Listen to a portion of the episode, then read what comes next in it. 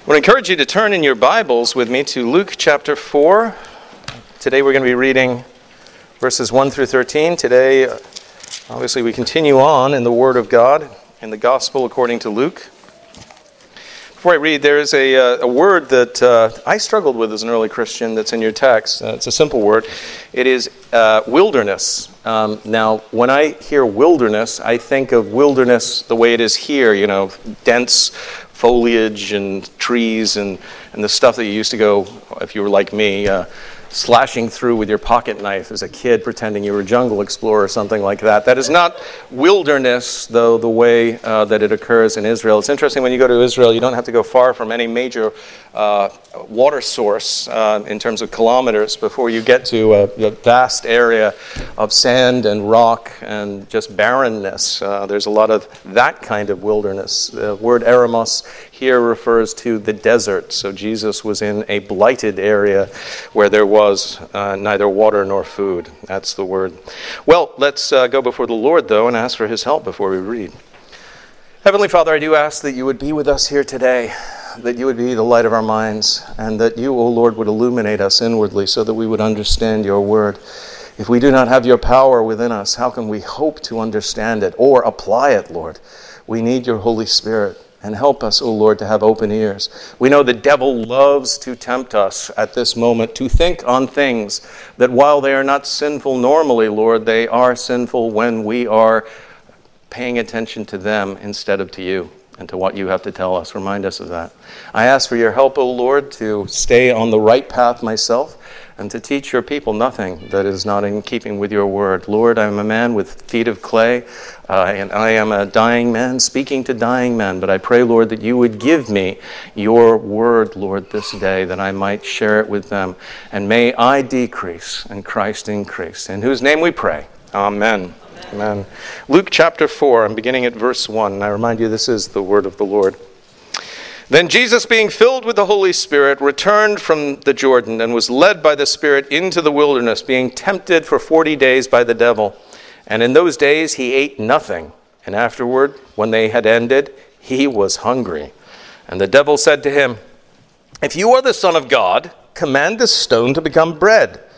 But Jesus answered him, saying, It is written, Man shall not live by bread alone, but by every word of God. Then the devil, taking him up on a high mountain, showed him all the kingdoms of the world in a moment of time.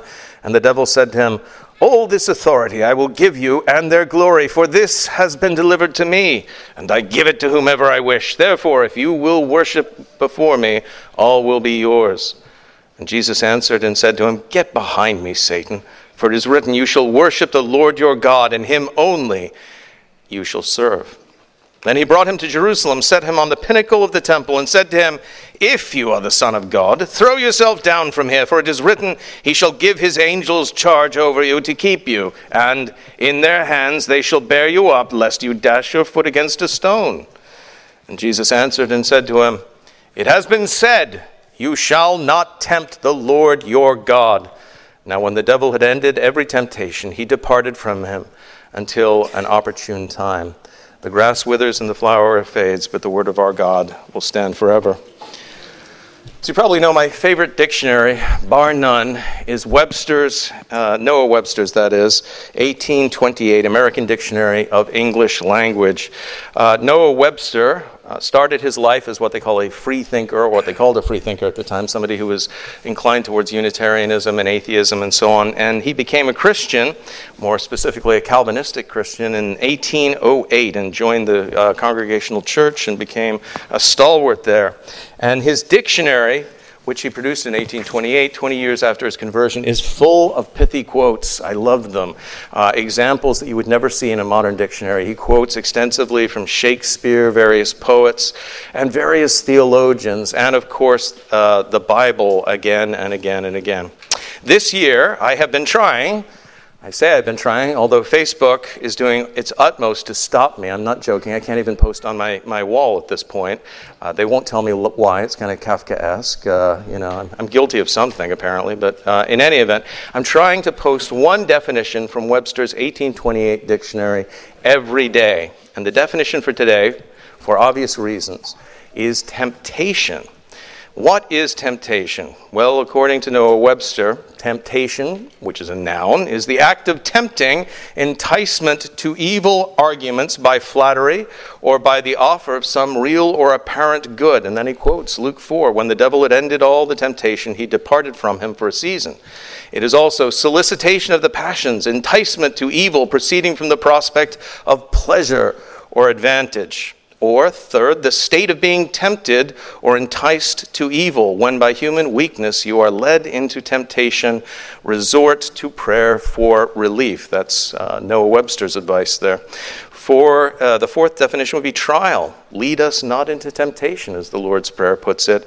And then finally, number five, that which is presented to the mind as an inducement to evil and then he quotes John Dryden with a, uh, a, quote that we should commit to memory Dare to be great without a guilty crown, view it and lay the bright temptation down. Good advice from uh, poet laureate John Dryden there.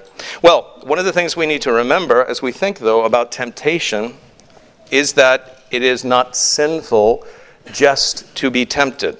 The world is literally full of temptations. And sometimes the things that tempt us, yes, they are sinful in and of themselves. One can only, uh, you know, only has to think of pornography. Oh, don't actually think of pornography, but uh, as an example, pornography and prostitution.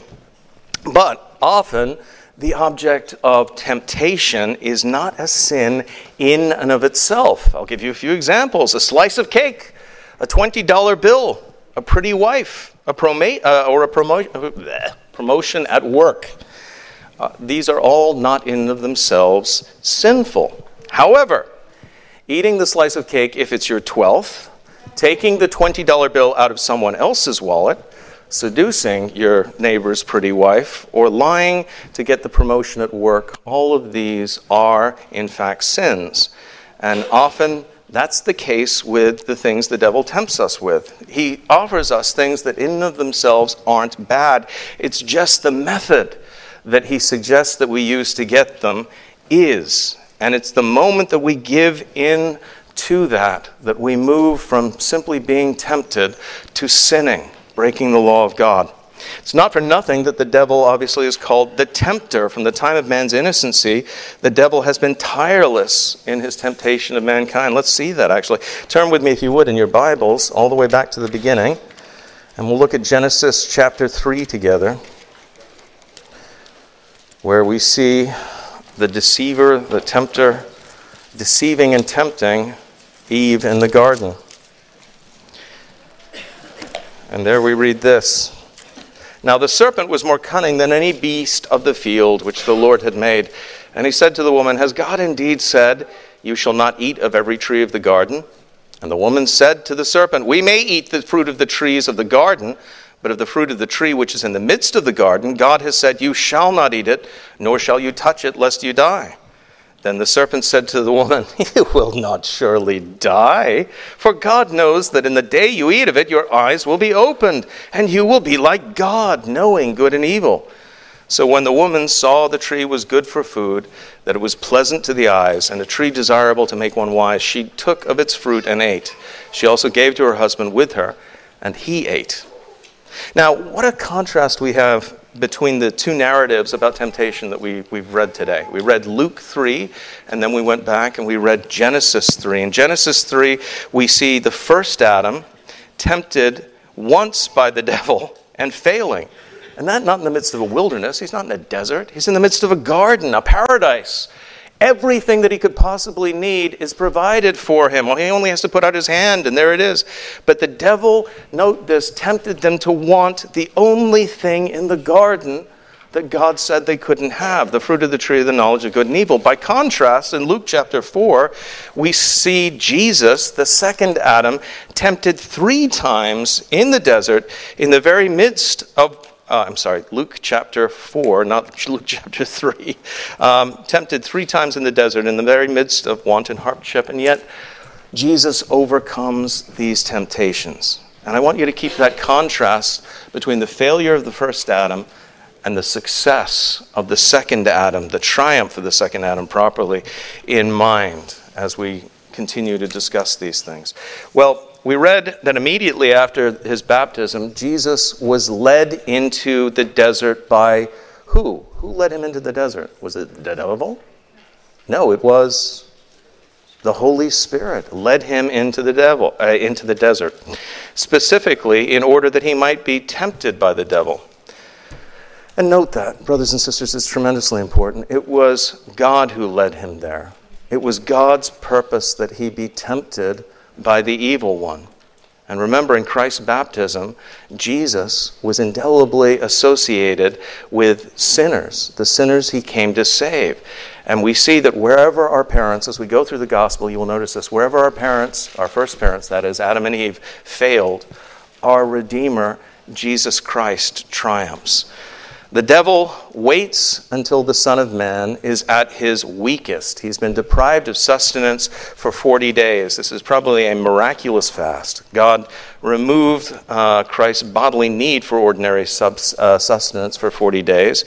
And uh, the fact is, though, he clearly did not remove the pangs of hunger that are associated with a lack of food. We all know that uh, hunger can drive us absolutely mad. Snickers jokes about, you know, hangry. Uh, I get that way. You know, I go for a few hours without food and, ah, and begin to grumble. 40 days without food. Imagine how that would affect you. Well, suffice it to say, therefore, that the statement, he was hungry, is one of the greatest understatements in the Bible there. He was famished. And that's the point where he uh, is given this first temptation. And the first temptation is in keeping with that. It's obvious, it's a material temptation. Make food. The devil says to him, If you're the Son of God, command this stone to become bread. And note that the devil says to Jesus, If you are the Son of God. He knows it. He says to him, Prove you're the Son of God.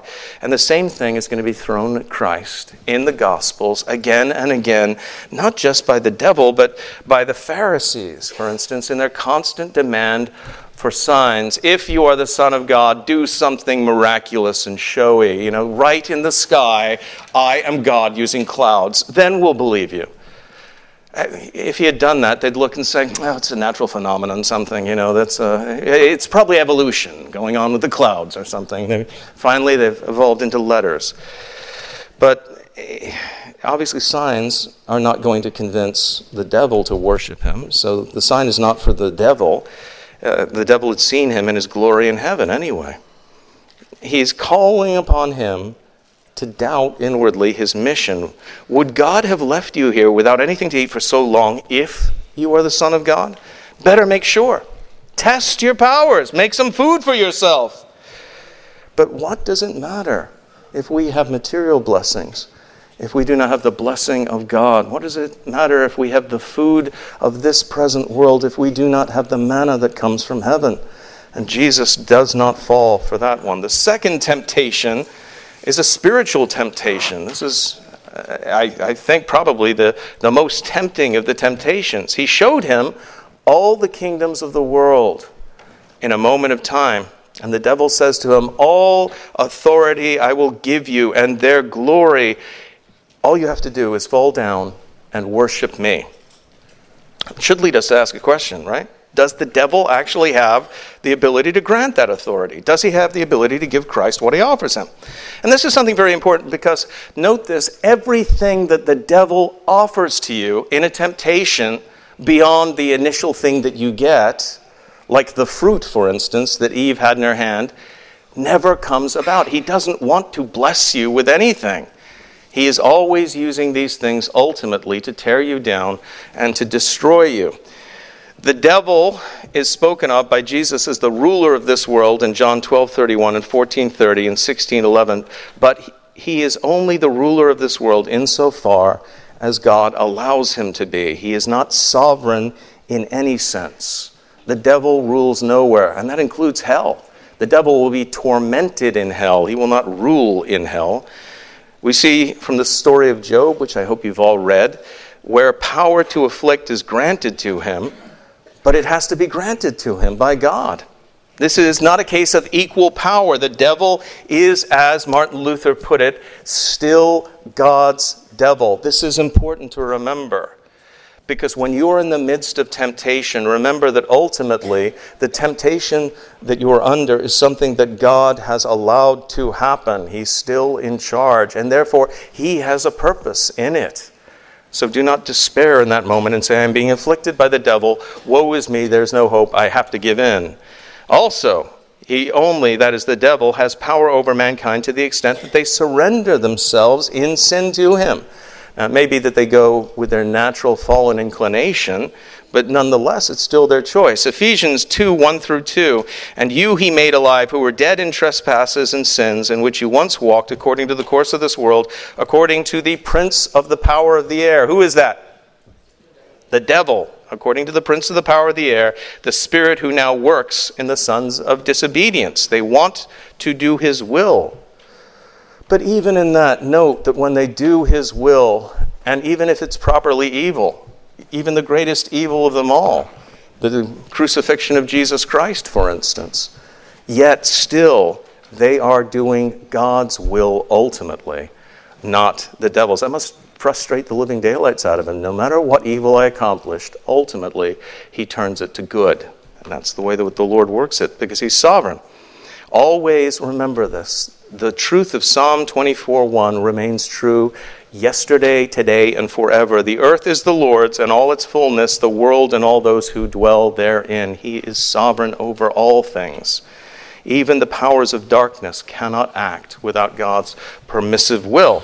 Still, that doesn't change the fact that the temptation here is keen. Christ has come into the world to establish the kingdom of God, but that can only happen through his humiliation and his suffering, by his being willing to go to the cross for us. Even were it possible for Christ to obtain, and it wasn't, for him to obtain all the kingdoms of the world by falling down before Satan, by not going to the cross, and by sinning, we would be damned forever the mission would fail. It's only by doing the will of the Father in that that He can accomplish the Lord's design. So, but imagine still the, the temptation of not going to the cross, not having to endure the wrath of the Father poured out upon him, not having to drink down that bitter cup to its very dregs. And remember that Christ is not going to the cross to lay down his life for his friends, he's going there to lay down his life for enemies, rebels, sinners, you and I without Jesus, basically. But Christ is not going to sin by worshiping the devil in order to get what he can't give him anyway. And so that temptation also is resisted.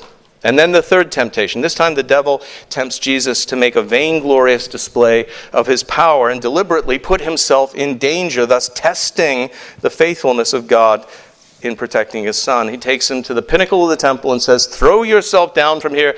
Don't worry, the angels will stop you from dashing your feet upon the stone. And note that the devil actually misquotes Scripture. The devil loves to twist Scripture, either changing it or taking it out of context or making it say exactly the opposite of what it actually means. Psalm 91 is what he's quoting. Psalm 91 11. For he shall give his angels charge over you to keep you in all your ways. In their hands they shall bear you up, lest you dash your foot against a stone. Now, what would him throwing himself off the pinnacle of the temple have accomplished? See how I love you! Ah! You know, that. Nothing. It would have been a testing of his absolute trust in God. And that was not in keeping with what Jesus had come to do. He was born under the law. He endures a life of, of trial and humiliation, and he's found faithful in all things. And then he comes into the world to preach. To preach what? The gospel. Let us go into the next towns, he says to his disciples in Mark 138, that I may preach there also, because for this purpose I've come forth.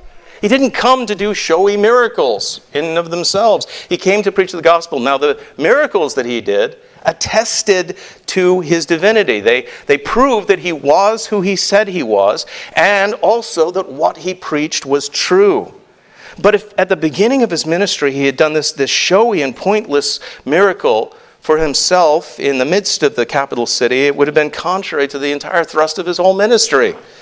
And as we've seen, it would have been a sin, and a sin that would have declared before all the heavenlies that he was not the sinless Son of God, and thus not able to perform the task for which he was sent into the world. But that, after all, has always been the devil's plan to thwart the ministry of Christ, to stop redemption from happening.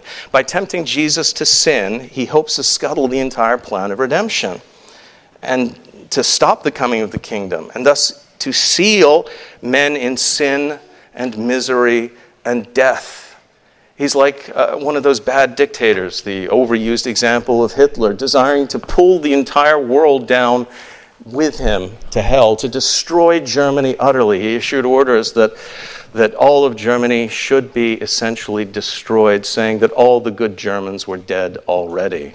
He wanted this giant Götterdämmerung, if you're familiar with Wagner's work, the death of the gods scene of catastrophe, triumph uh, of evil. It would have been uh, hideous had the Germans actually carried that out, but that's what the devil wants to do with you. He wants you to despair. He wants to destroy you. He wants you to sink into the grave covered in sin and shame. And so, Jesus resisting is of critical importance. The very kingdom of God and your salvation and my salvation was at stake here. Christ resists the temptations, and thus he triumphs over the devil. Now, the devil's not finished. He's going to continue to tempt Jesus. He's going to tempt him through the Pharisees. He's going to tempt him through the Sadducees. He's going to tempt him through his own family members. He's going to tempt him through his own disciples. Jesus isn't joking when he says to Peter, Get thee behind me, Satan. For he knows where this inclination trying to stop him from going to the cross is coming from. And don't for a second fall into the trap of thinking that it's easy for Christ in this moment? Well, he's the sinless Son of God. He could never fall into temptation. So he just basically coasted through this. Yeah, yeah, yeah, devil, go, you know. That, that's not what happened at all. True, the Son of God would never have fallen, but that does not mean that he did not feel the terrible power of those temptations in his manhood and struggle with them. Westcott notes sympathy with the sinner in his trial does not depend on the experience of sin, but on the experience of the strength of the temptation to sin, which only the sinless, uh, sinless rather, can know in its full intensity. He who falls yields before the last strain. Jesus resisted to the uttermost. How many of us resist sin to the uttermost? Oh, I, Today I'm going to try to resist into the middlemost, not the uttermost, you know, and that's, that's hard enough. But no, he resisted to the uttermost. Throughout his ministry, Jesus was tempted by the world and the devil, and though he was tempted to the uttermost, he did not fail. By contrast, think about this Adam fell in one moment very, very quickly to the dual assault of the world and the devil. Now, let's, let's talk about this uh, application, the application of all of this to, to us. Hopefully, some of them will be already apparent to you. But how did Christ overcome temptation? Do you see how he answers the devil again and again? Well, popular opinion says, no, that's not what he said, is it? What does he answer? He says, It is written, it is written, it has been said. And then he quotes. What is he quoting? He's quoting the Word of God. Okay, 100 brownie points if everybody can tell, if anybody can tell me where all three of those quotes come from. Which book? Deuteronomy. Very good. Okay, you get your 100 brownie points later. Not, not on this side of eternity, but sorry. Anyway, but very well done in knowing that. First application of all of this. It is a good thing that Jesus brought his study Bible with him into the wilderness, right? so when the devil came against him, he's like, wait a minute, I, I saw a footnote about this. Oh, yeah. No, I mean, that's not what happened. Jesus had no written Bible with him in the wilderness except the Bible that was written on tablets of flesh. Jesus was intimately acquainted with the scriptures from diligent study. You remember, he increased in, in wisdom and stature and favor with God and men. He heard the word and he stored it up in his heart. Now, what was he studying that brought about this great growth in wisdom? It is the Word. And so you see the application of this, I hope, immediately to your own lives. How many of you, faced with sudden temptation, have had a copy of the Bible in your hands? I can't, I, I, I actually sat there for a while going, Has that ever happened to me? It's like, no, it, it, actually it has not. Maybe there's a connection there as well. temptation doesn't tend to come at you while you're like, uh, Bible, you know, when you're reading it. Although sometimes, even when we read the Bible, the devil can tempt us to think on things that are inappropriate. Had the time and opportunity to uh, flip through it, searching for direction in that situation, has that happened when you were tempted? I, generally speaking, no. So, at that moment when somebody comes to you and they set before you an offer, I'm going to pay you this much if you'll just sell cars for me on a Sunday. Or where the boyfriend or the girlfriend is pushing you to have sex now before you get married and putting before you a lot of alluring uh, allurements to that. We're finally alone. Why not? Uh, I think Paul says something about that somewhere. Oh, get off for a second. I need to. Uh, I need to read my Bible. That doesn't happen, brothers and sisters. It doesn't happen. Either we have in that moment the Bible in our hearts, or we are in trouble. If you had the Bible with you in many of those situations, you'd only be thinking, where can I put this? I'll find it later on.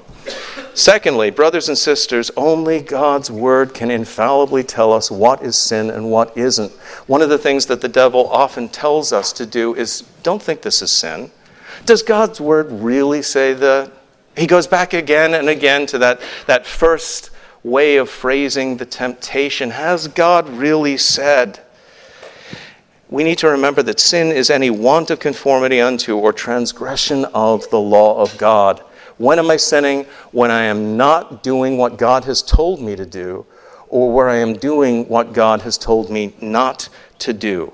But if you don't know His law, then how do you know that what is being presented to you is actually sin? And this is the third and final application it's not just knowing the Word of God that will, will safeguard you from temptation. Remember how well Solomon knew the Word of God. I mean, he wrote portions of the Word of God, and yet he still succumbed to the temptation to marry thousands of women, particularly foreign women, or to have uh, actually many, many wives and many, many concubines. This is critical. It's not just knowing it, but trusting it, trusting the word, and believing in the word. Why did Eve fall? Because she didn't know what God had said? No. Adam had told her what God said about the tree, but she didn't believe God in that moment. She trusted instead the devil. Has God indeed said? Did he really say, don't do that? Do you think he was doing that for the right reason, or was he just trying to stop you from being gods like him? He induced her to doubt the truth of the Word of God, and she did. Now, note this, because it, it's the same for us as well. We are always tempted to distrust the Word of God most at exactly the points where we are going to be most tempted the sins we are most tempted to enter into. Isn't it odd, for instance, how men and women are tempted to, uh, who are tempted to sexual sin, tend to doubt the Word of God at exactly the places where it teaches most precisely on that subject? Why? Because they want to give in to that particular temptation. Therefore, they're going to try to remove it from the Word of God. For, uh, as an example, I mean, we can. It's it's sort of too easy to go to the perversions. Let's talk about heterosexual people instead. Heterosexual men and women who have no problem condemning perversion, condemning homosexuality, for instance, or transgenderism, but have great doubt about what the Bible clearly says again and again about fornication before marriage or adultery outside of marriage. Well, it's not that bad. No, the, the Word of God says it is that bad. Think about adultery. In the Old Testament, what was the penalty for adultery? Death. Do you think that God would have made it a death penalty offense if it wasn't serious? No, clearly not. But wherever our hearts are most rebellious, that's where the temptation to change the Word of God, doubt the Word of God, is going to come at us. If you're a woman and you want to be ordained, you are going to be very tempted not to believe what Paul says very clearly. in two different books about that particular subject, or the example given throughout the scriptures. If you are a husband who is tired of, of laying down his life literally for his family, you are going to be very tempted about what the Bible says in terms of sacrifice and what we must be willing to endure. Brothers, sisters, it, it, goes on like that. Wherever you are most likely to be tempted, that's where the devil is going to tempt you to doubt God's word. I mean, think about this. The devil is not wise, not, not wise at all. The beginning of wisdom is the fear of the Lord. He hates the Lord. It's not a reverent fear. But he's not stupid, he's wily. He is not going to tempt you with things that don't tempt. He's going to tempt you with the things that make you salivate. And often they're going to be good things, but he's going to say, get them in the wrong way. One of the ways that he does that constantly is through career. I cannot tell you how many times I have seen men, and I know this is, I'm, I'm doing what, what do they call it at this point? Uh, the pastor's meddling again. Um, there are so many men who, because of their careers, are tempted to make choices that are spiritually disastrous for their families and for themselves. One of them is to move, because of their career, someplace where there is no good church. And they'll sometimes they'll make excuses in their minds. Well, you know, we can drive two hours on a Sunday, one way. No, you can't. it's not going to happen. And certainly, do you think you're going to have great congregational fellowship? all right, let's see, if I get home at four, it takes an hour and a half to get to the church, and then uh, we don't eat dinner, and then we do the Bible study, and we come home, and everybody's exhausted. I'm not up for that. Are you up for that? I'm not up for that, honey. Okay, let's skip it this week. Well, we skipped it the last 13 weeks. Well, then 14 won't matter. Come on. I'm tired. Aren't you tired? I'm tired. Yeah, let's, let's.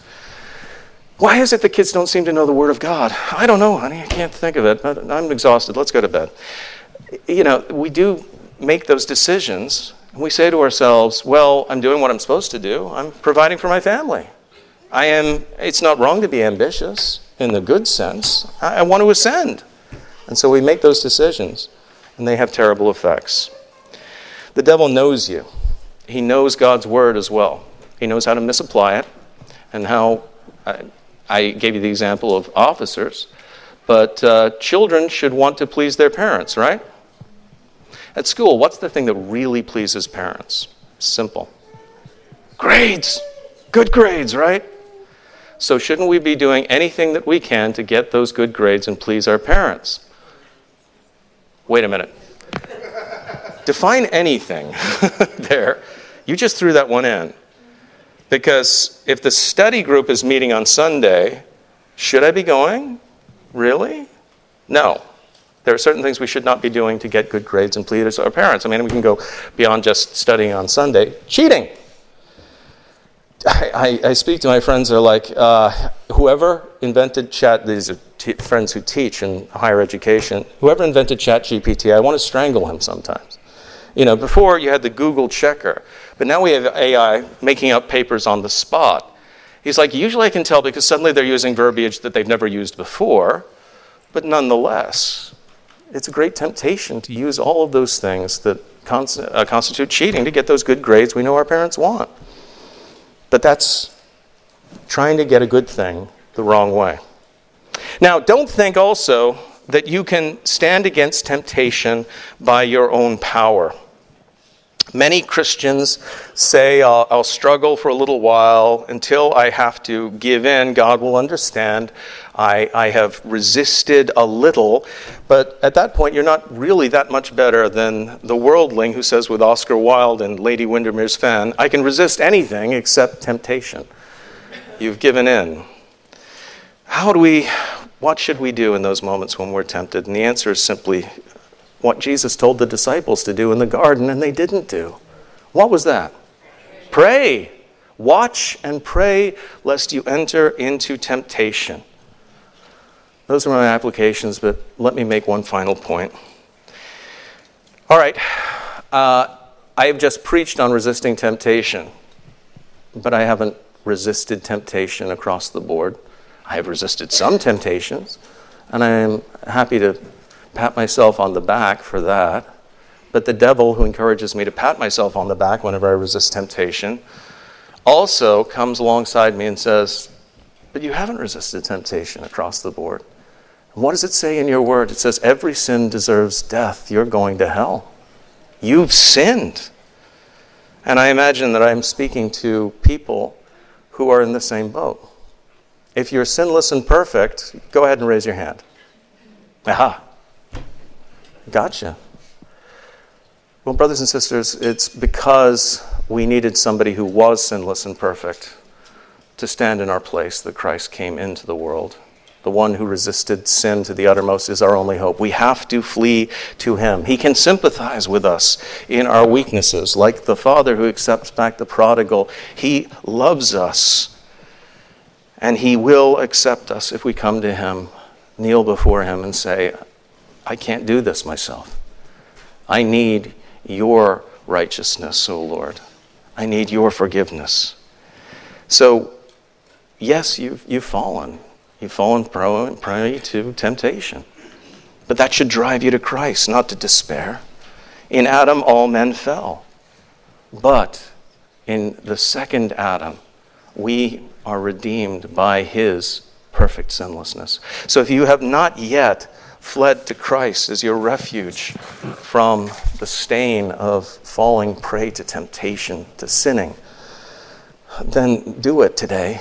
Don't wait any longer especially because you will be powerless to resist temptation without the Holy Spirit within you. You need everything that Christ can give you, most especially that redemption that only He gives. So flee to Him and know His forgiveness. God our Father, we do thank you so much for the example that Christ sets before us. But we know, O Lord, that while we are called upon, and we should resist temptation or flee from it, we know, Lord, also that we have all fallen prey to it and we have no hope in and of ourselves. So we pray, O oh Lord, help us to place our trust in Christ. And having done so, when temptation comes our way, help us to trust in Him. And help us, O Lord, to do that which your disciples didn't do, to watch and pray, lest we fall into temptation. O Lord, guard us from the evil one. And we do pray, lead us not into temptation. We pray all these things.